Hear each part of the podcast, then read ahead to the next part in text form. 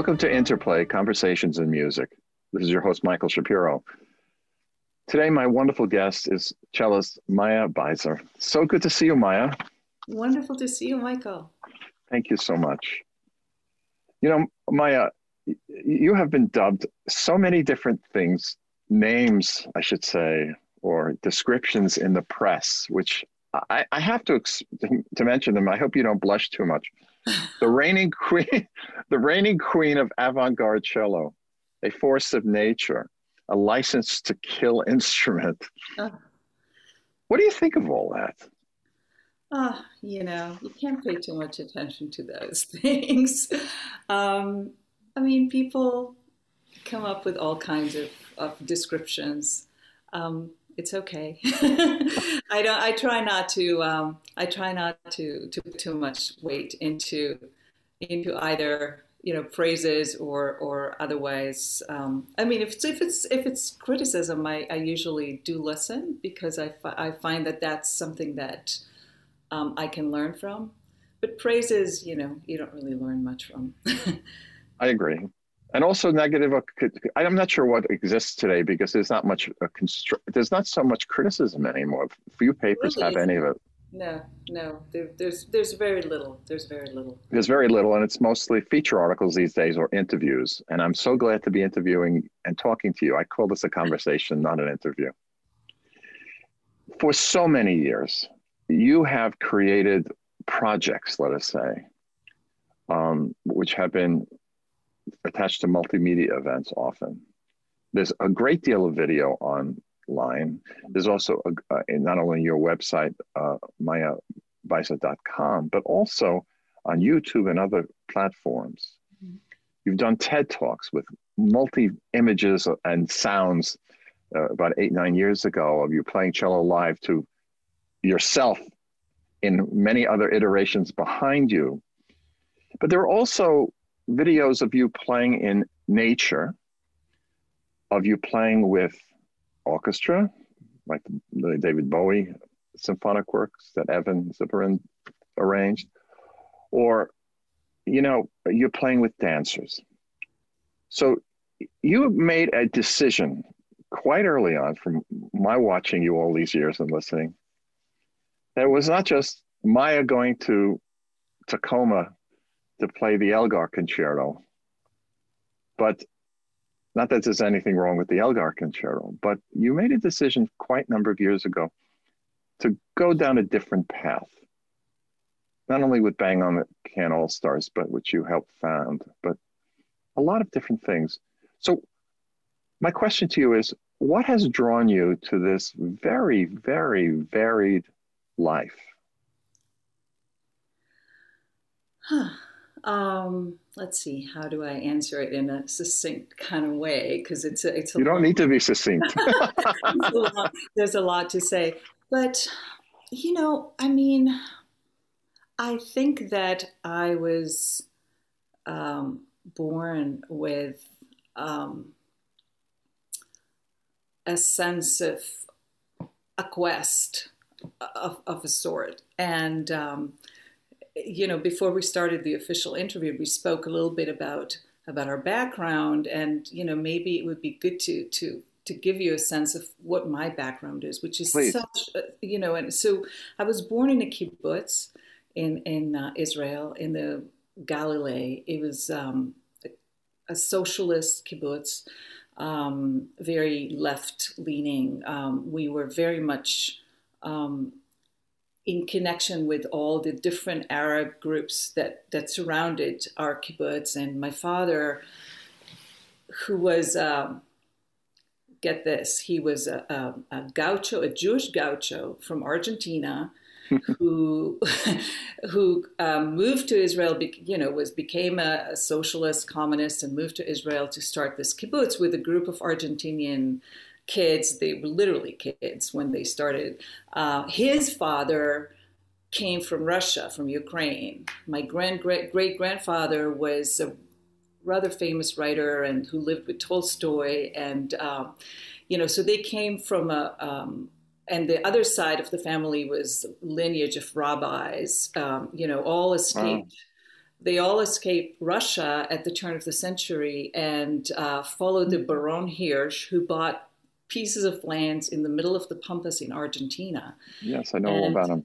Yeah, and brought these guys there and just kind of, and there were a bunch of Jews, intellectual Jews who knew nothing about land or anything, and they just started this um, this little commune there, um, and um, but very soon after you know, my father's sisters and, you know, all moved to Buenos Aires and, you know, started to study and became, um, you know, entrepreneurs or lawyers and the kind of the typical Jewish story. My father was the only one who, who moved to Israel and started this kibbutz. And he met my mom because she was his French teacher. My mother's French, but my mother actually, her parents were both from Poland, from this little uh, shtetl in Poland, both very religious. Um, my grandfather, at the age of 18, uh, rebelled and moved to Spain to fight against Franco. He was an anarchist. And my grand, grandmother was a communist, also from a little shtetl. How did they even get those ideas? I don't know, but you know, I think it's just something that runs in our blood. Oh, and they, yeah, and they went to, and she also uh, went to fight, and they were really fighting uh, against Franco and kind of against each other, but they met in Spain during the Civil War and fell in love and got married. And then when Franco uh, went to power, they had to escape. They escaped through the Pyrenees and found themselves in Albi uh, in France, where they sort of settled and where my mom was born.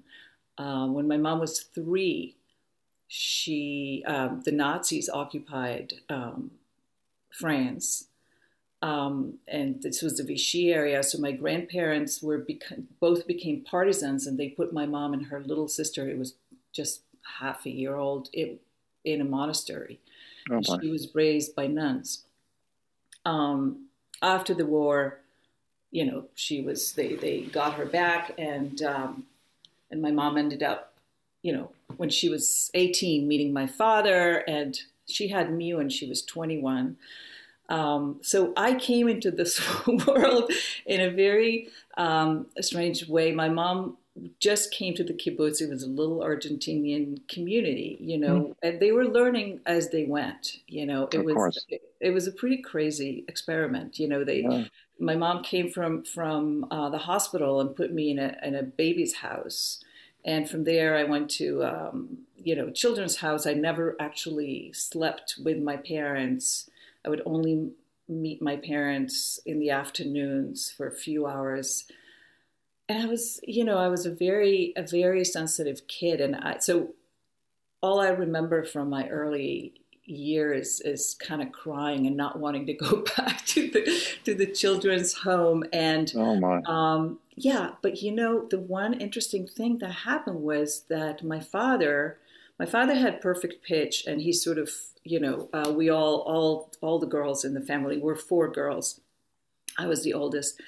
But he his his dream was always to um, to be a musician which he just he never had the opportunity to learn Mm. And so he had this uh, record player at home, and those few hours in the afternoon every day that we would we would meet, that we actually got to spend together, um, the the activity was listening to music, and so and I I spoke about it. Um, quite a bit. I, I, did an album a few years ago that I called TranceClassical, mm-hmm. which um, was sort of about this first feeling that I had, that my first memory of what music meant to me, you know, and and um, and how it, it, music was always connected in in in my psyche as as something that is very transcendent and very beautiful and very peaceful and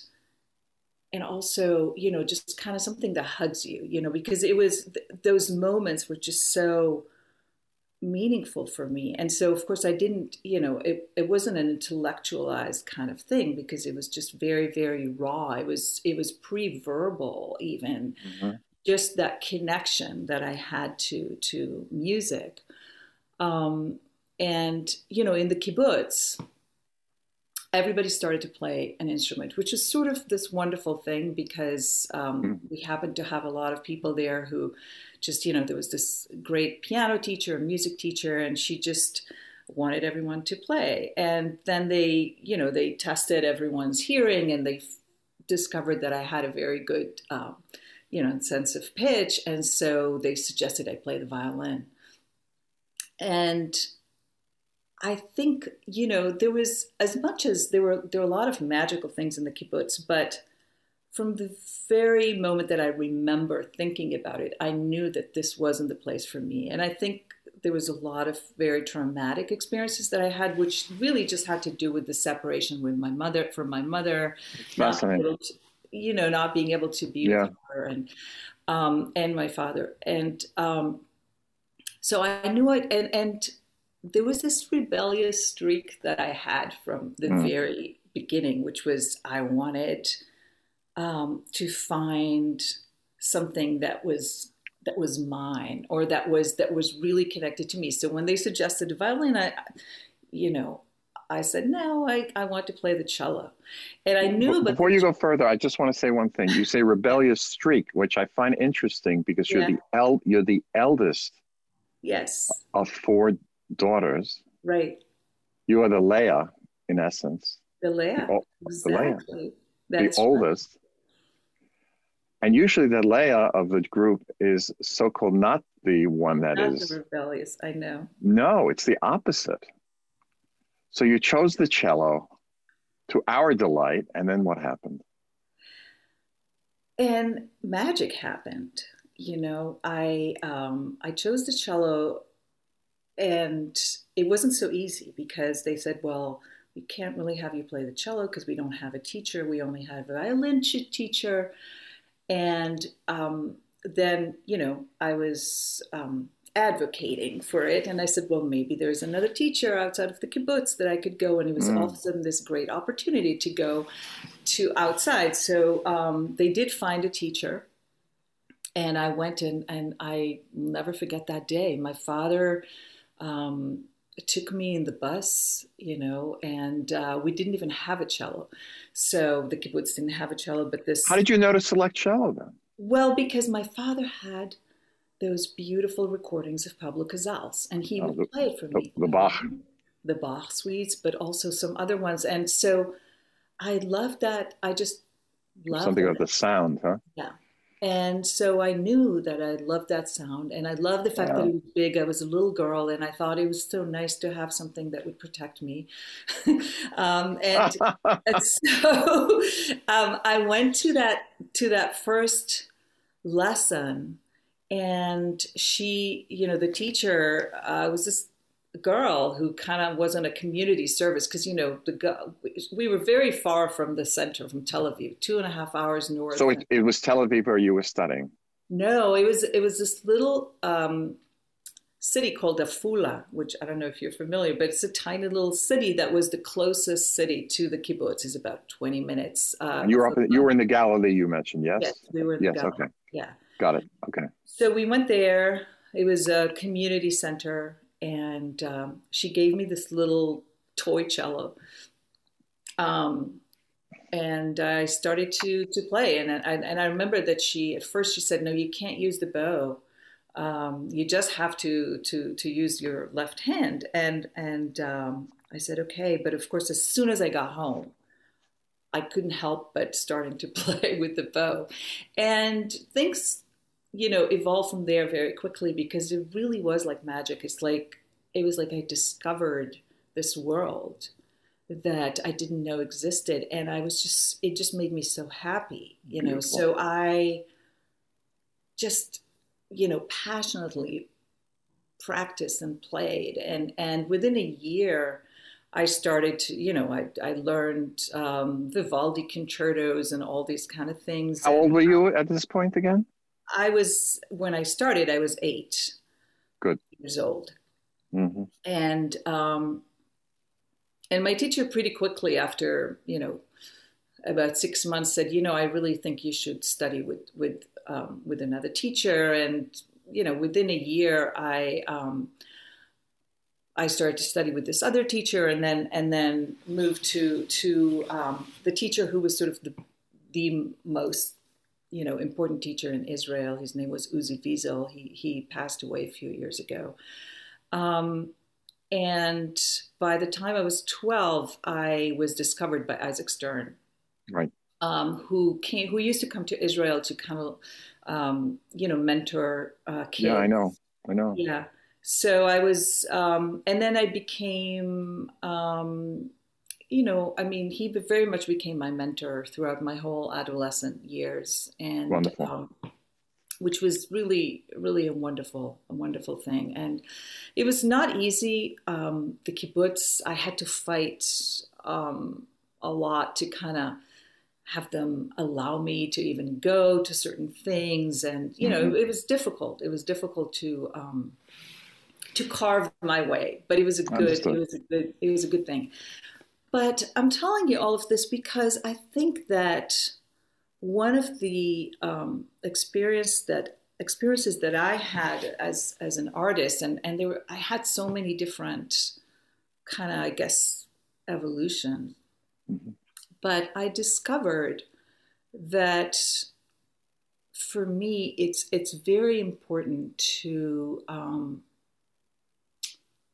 it's not about you know it's not about resistance I believe in resistance in a political sense and and and you know, but I don't. It's I think in in art, it's about um, it's about flow. I mean, I guess I, I like to I like to call it flow, and I think about it a lot. And you know, I think about it a lot now mm-hmm. in the mm-hmm. context of everything that happened to us during COVID. Yes. Which is, you know, it's like putting yourself like imagine that you're on a river, you know, mm-hmm. and and and you're you're if you're allowing yourself to kind of flow with with the river but then but then you carve certain ways as you go and you kind of discover something and then you kind of take a, another route and then you go so it's not for me it was never about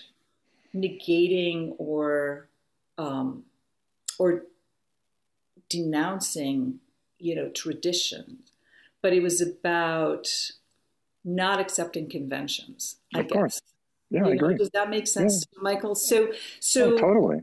So all the work that I've done, it was just, I think, is part of this, um, you know, life that I'm trying to lead, which has to do with just allowing myself to to to be open to whatever it is that that you know um, is calling for. And so all these things that have to do with whether it's video, whether it's dance, or whether it's um, so many other things. For me, music is is kind of you know it's it's it's uh, it's an avenue.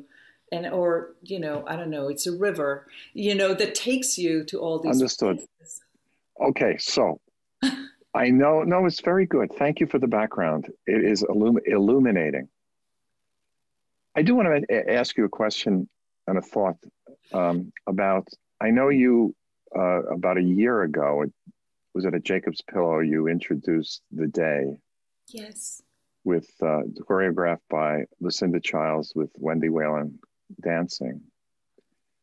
And I did see that there was a tour that was planned, but I don't know how much of that was interrupted by the pestilence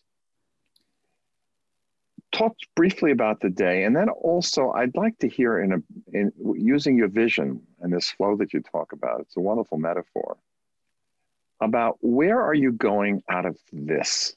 Yeah. Once we're out of this, I just learned I'm going to get a vaccine next week. I'm very delighted about it. Congratulations! Mazel tov yeah. to me. Yeah. But you know, it's a matter. It's a matter of age. But for you, you know, the day talk briefly about what the day was, but then and and will be, but also what's next for you coming out of this experience. Yeah, so the day was was a project that started actually with September 11. It was, um, mm. you know, it started with this commission.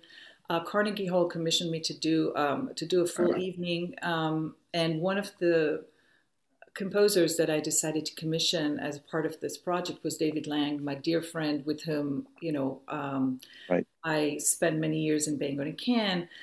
We started to work on this piece, and September 11 happened. So this piece, which was a piece for multi-track cello and voice as well, I sing in it, and and um, it's it's really a remarkable piece that David wrote. Um, so that piece became um, one of the most grounding pieces for me throughout many years that I've been I've performed it a lot.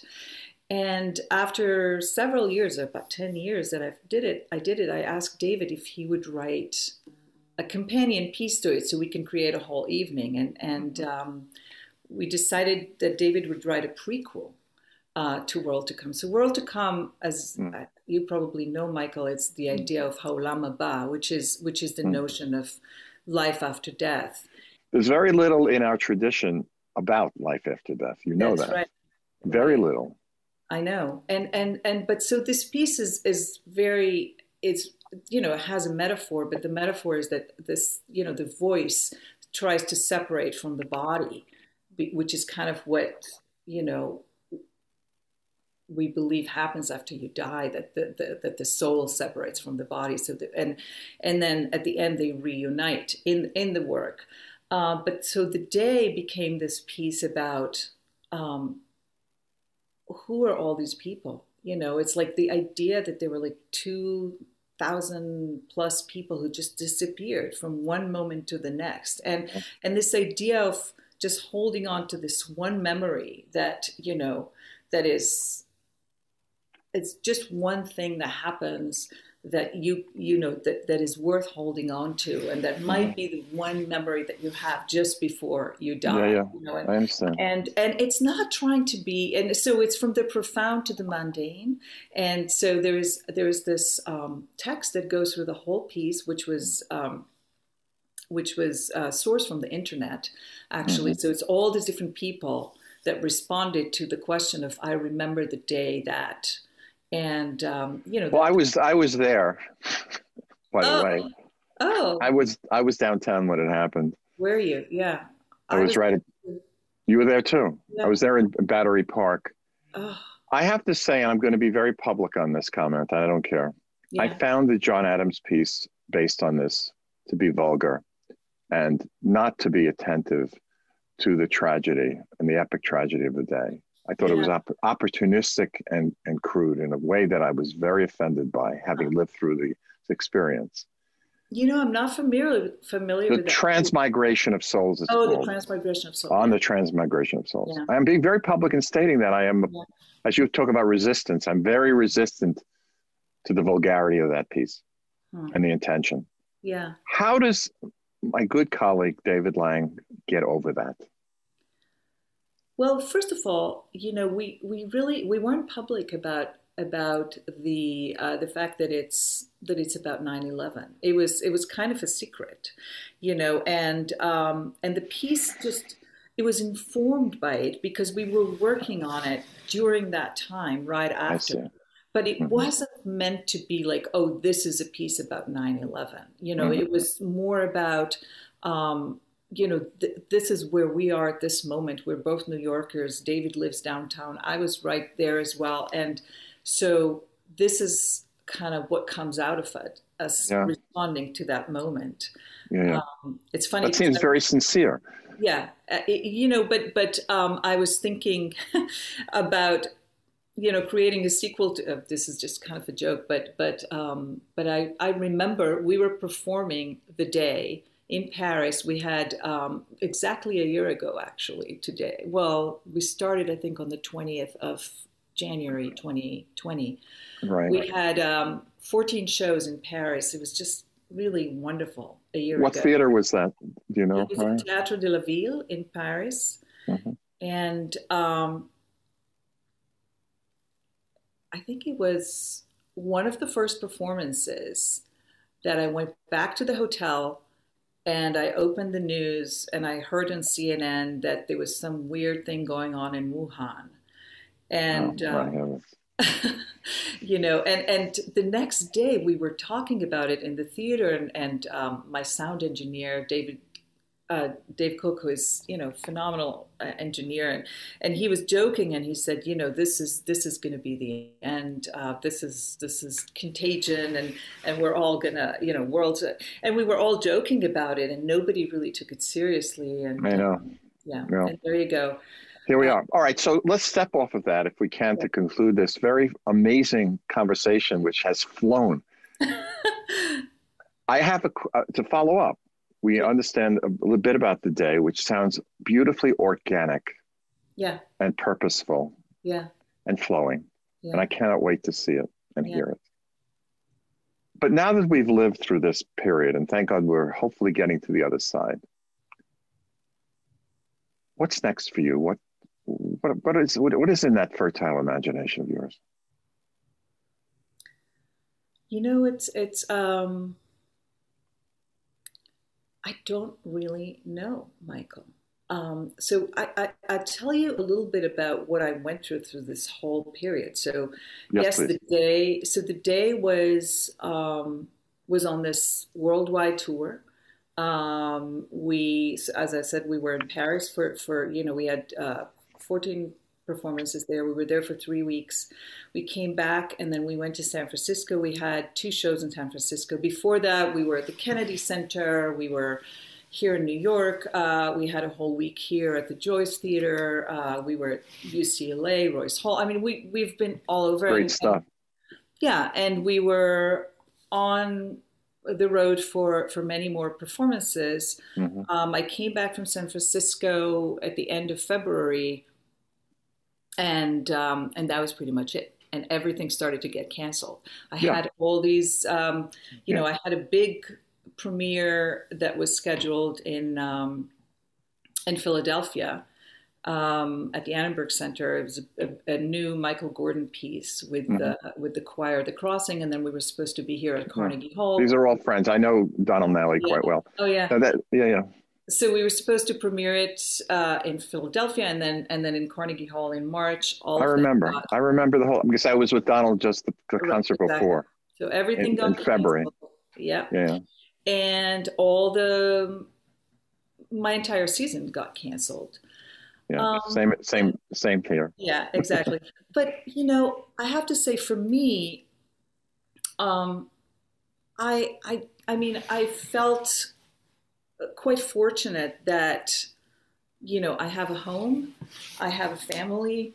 Um, you know, I can. Um, I'm not in the street like some of my musician friends. Terrible stuff. You know, yeah. So I kind of just felt a call to you know to just be as helpful as I can to my friends and to any all the people that I, I knew that were having a lot of issues. And I didn't really feel terribly sorry about, oh, you know, I can't perform anymore. And in a strange way, you know, again, and I think that comes back to the idea of flow, you know, of how we kind of need to, I think, not accept where we are, but but go with where, where it is and, and sort of move. Maya, let me ask you something. When it first hit, I well, I got sick right away, but I spoke yeah. to to Jimmy Galway and to Yvonne Fisher, by the way, on this program, yeah. And they were not the only two who mentioned this to me, but they had a period of what they called lethargy, where they could not do anything, where they were so struck down emotionally by what was going on. Mm-hmm. And the fact that they had been in this life for decades of constant yeah. motion and study and motion and study and motion and study, that finally, boom, yeah. curtain comes down, no movement. You're saying you did not feel this lethargy, did you? You know, I no, I did feel it was hard. I didn't touch the cello for a while. That oh. I can tell you. So yes, there was this sense of okay, um, you're here, you're surrounding me, but I'm not really. Um, Gabriela Montero, Simone Dinnerstein did not touch it for weeks. Yeah, so I did. What is that telling you? I've just mentioned these four wonderful play musicians who are friends of ours, and they did, and there, this is true of many others what is it in us? For my final talk to you about this today, what is it in us, this life force, that at least for a brief period of time was pushed down? What happened?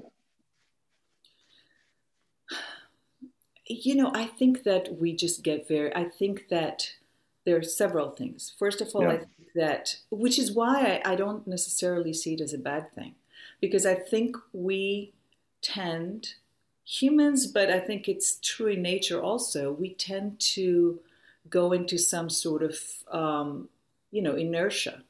And hibernation well but also we just we're on some sort of path right mm-hmm. and we start believing that this is the only path that exists yeah, and know. so we put everything in it and then when it when it stops you know um, it, it's very it's it's it's a shock you know there's a certain shock i mean i'm yeah. so used to travel you know i i'm, I'm spent half of my year on the road um, which is something that I cherished and loved, you know, and all of a sudden I'm here in this house for almost a year now, you know.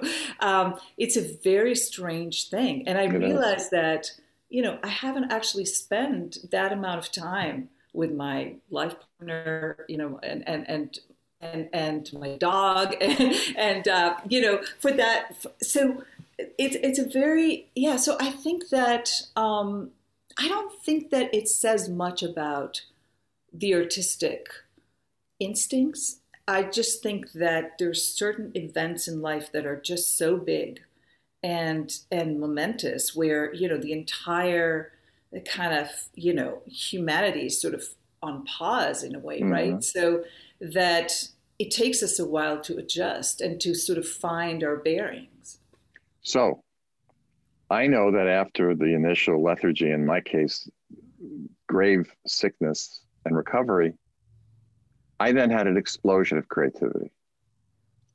I withheld something and then boom, out it came. Yeah. So I know based on what you have done all these years, a lot of it very visible to see and hear online and hopefully God willing, as we say in Ivrit, Baruch Hashem. Yeah. That we will come to a time soon that we can hear the artistry of Maya Beiser live, where it is intended to be. Yeah. Partially. It's also intended to be in video as well. Yeah. So, Maya, thank you so much. Thank you, Michael. It was such a pleasure talking to you. It's wonderful that Maya Beiser, greatest cellist, is with us today, who means so much to so many of us who are creating music every day. Thank so Maya Beiser, be well. Thank you for being here. Thank you. You be well as well. Thank you. This is Michael Shapiro for Interplay, your host, Conversations in Music. Thank you for joining us.